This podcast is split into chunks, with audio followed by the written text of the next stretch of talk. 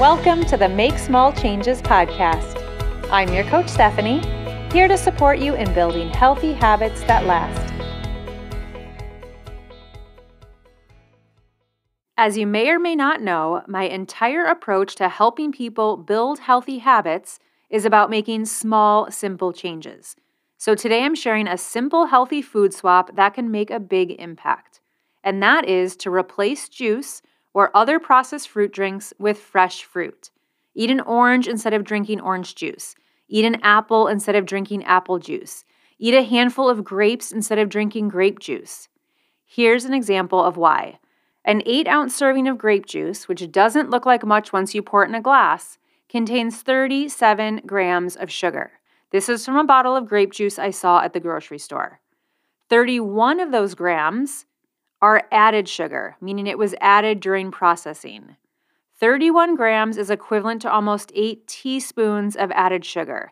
Added sugar your body doesn't need, and sugar that's not providing any nutritional value.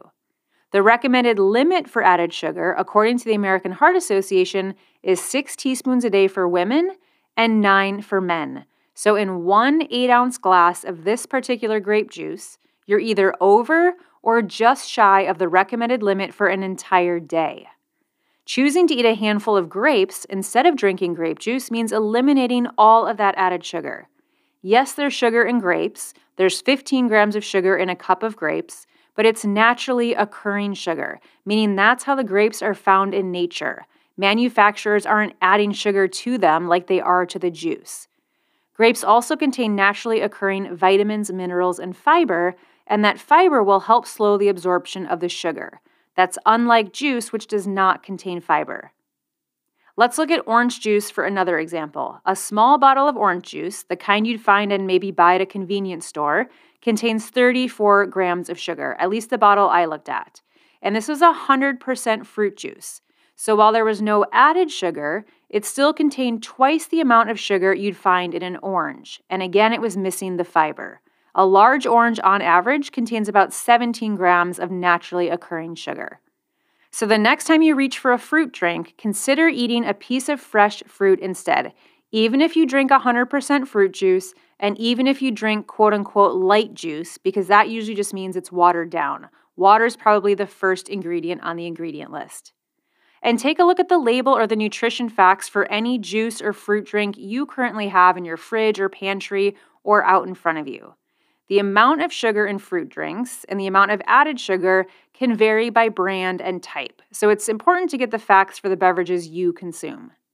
Thankfully, companies now have to disclose this information on a food label, so it's easy to find, whereas in the past, we had to play detective to try and figure out an estimate of added sugar. Now, if you're curious about the amount of naturally occurring sugar in a piece of fresh fruit, I personally use a website called calorieking.com to find this information. I don't have any affiliation with them. It's just a free resource I use if I'm looking for this type of information. So get the facts for any fruit drinks you consume, and then consider replacing your next cup or bottle of juice with fresh fruit. Making this small change is a simple way to cut back on sugar, to cut back on added sugar, and also add more nutrients to your day. Small changes will add up to big results. If you enjoyed this episode, be sure to share it with your friends, and remember to visit me at makesmallchanges.com.